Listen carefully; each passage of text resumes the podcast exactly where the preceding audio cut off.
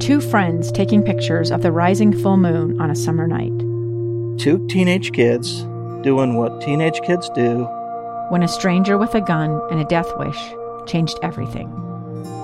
It was violent, it was senseless, and I will never understand it. I will never accept it. I'm Amy Donaldson, and unfortunately, we're all too familiar with stories about how violence shatters lives. But what we rarely see is how they are rebuilt. In a new podcast, The Letter, we relive tragedy, but only so we can hear the rest of the story the struggle to reclaim lives, the realities of grief, and the possibilities of forgiveness. I believe in miracles. Sometimes I thought, there are no miracles. Yeah, there are, and this is a big one. Follow the letter at theletterpodcast.com or wherever you get your podcasts. Welcome back to the program. I'm Lee Lonsberry. This program is called Live Mic. You're listening to episode five. I'm grateful to you for having tuned in. There's been a lot on the program today. We've spoken about impeachment a few times, uh, some other items, uh, and we have uh, for for one last look at what's going on on the impeachment front. We've uh, invited ABC News correspondent in Washington D.C. Andy Field to the program. Andy, sir, uh, how are you?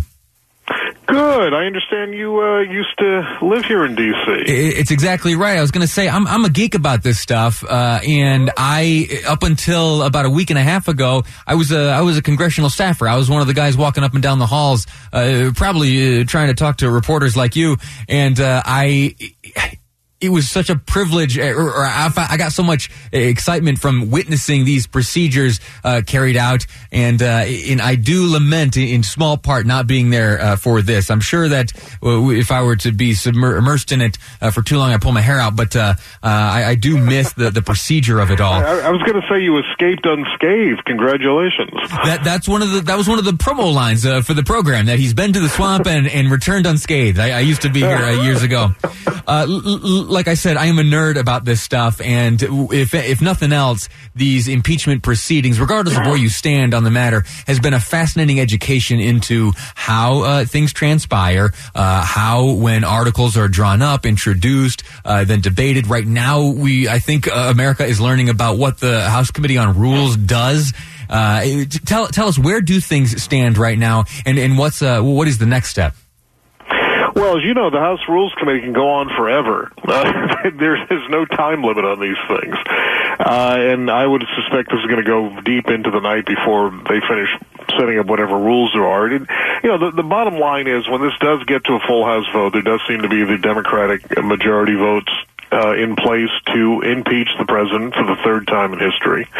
Uh, and then it will go to the Senate. And I think that's where everyone's just scratching their head because most of America thinks, well, the Senate will hold a trial and it's supposed to be fair and impartial. Every one of the senators takes an oath to uh, be fair and impartial and look at the evidence. But we have two people who've already said, I'm not going to be fair and impartial. Uh, one of them is the guy who decides a whole lot of what happens in the in the Senate, and that's Mitch McConnell, the majority leader in the Senate, the Republican majority leader. And ironically, Lindsey Graham, uh, who is one of the president's biggest supporters, despite the fact that they were almost arch enemies during the campaign. Um, and there is, of course, video circulating of Lindsey Graham, who ran the impeachment against uh, President Clinton back in 1999 where he was imploring senators, please look at the evidence. Don't make this a partisan thing. Look at the evidence. Consider the evidence. Well, now that same Lindsey Graham is saying, I don't need to see any more evidence. Uh, I'm not even going to be impartial. I'm going to vote against this. So it's extraordinary that something that's supposed to be a solemn, serious thing in the Senate has already been dismissed by two of the most important Republican leaders in the Senate. Are those comments by Lindsey Graham being received as uh, as you know, in, in, conflict with one another, what he said then and now, or well, is, I mean, or are folks able to? Yeah, it's 180 degrees different. Uh, this is a guy who, when it was a Democrat being impeached, uh, we have to look at the facts, and now the, uh, he goes, this is just a partisan witch hunt. By the way, the president wrote a letter today. I don't know if you've talked about this. Oh yeah, we read some of the highlights here in the beginning. Uh, this is extra- This this letter uh, is one of the most extraordinary presidential documents I think I've ever read, and I've studied a lot about the president. Uh, at one point, he says there was more due process afforded to those accused in the Salem witch trial than me. Now, of course, I think there may be some witches who disagree who were drowned uh, without any due process, but uh, you know, th- this has just been charges against him, and nothing has actually happened. I, uh, quick tangent. I appreciate your reference to them being drowned and not burned at the stake. A popular uh, sorry. misunderstanding. Well, I thought that's what they did. I thought that uh, were they burned at the stake? I, I think that I think what we've learned is that uh, is that they were in fact not burned but but drowned. That they were uh, tossed over the cliff with uh, like rocks around their ankles or something. well, whatever, whatever it was, it Sure. wasn't good for the people who were accused of being witches. And allegedly there wasn't much due process, or more so than we were seeing today. Uh, but one of the things, and, and some of the things the president says in this are, are extraordinary. He he writes to Nancy Pelosi, "You are offending Americans of faith by constantly saying I pray for the president." The president telling Nancy Pelosi, "When you know this statement is not true unless it's meant in a negative sense, it's a terrible thing you're doing, but we will have to live with it." Not question uh, exclamation point. And then he says that uh, you are breaking your allegiance to the constitution your oath of office and you are declaring open war on american democracy. This is one of the more frightening things i've ever heard from anyone in government, let alone the President of the United States. Uh, the Democrats in the House are actually executing and using democracy as it was written in the Constitution, using the powers of impeachment when they think that there is an issue with the president abusing power. They are not uh, declaring war on democracy. They are actually uh, exercising democracy by using the constitutional uh, powers that they were given.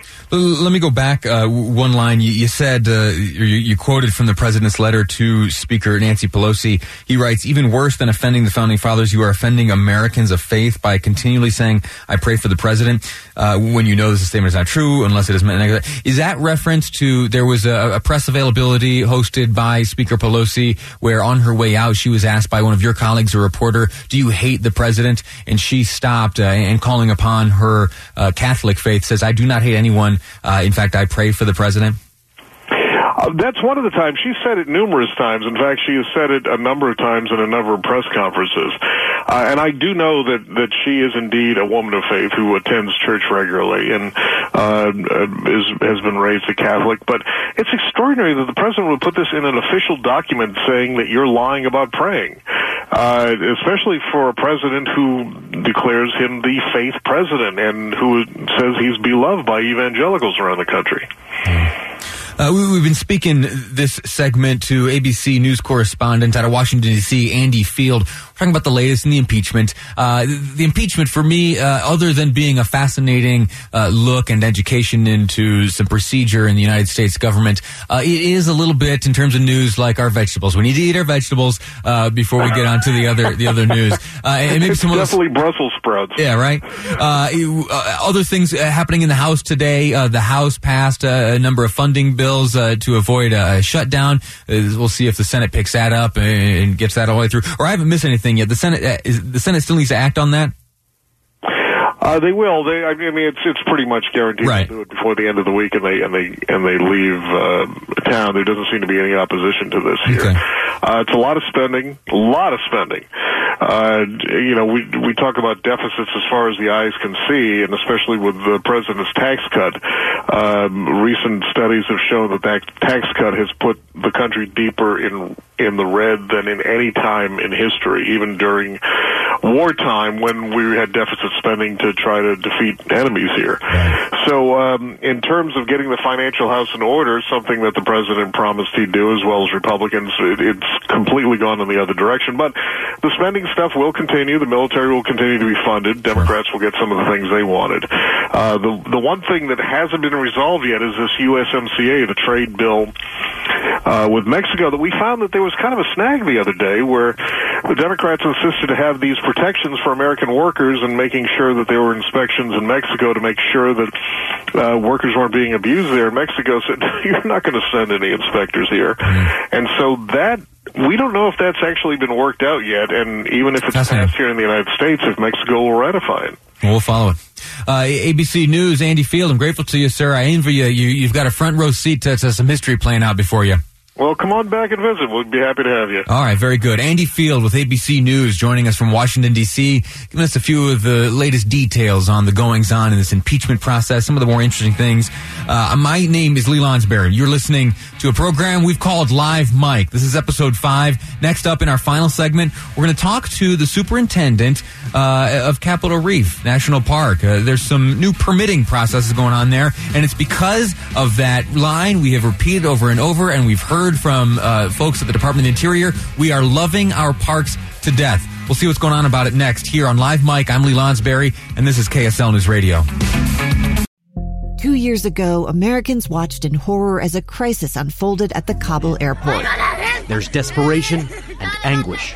More than 80,000 Afghans have since arrived in America, but this story is still unfolding. I'm Andrea Martin. In my new podcast, Stranger Becomes Neighbor, we'll find out what happens to these new arrivals in our communities. Who would help our newest neighbors? Follow us at kslpodcast.com, Apple Podcasts, or anywhere else you listen.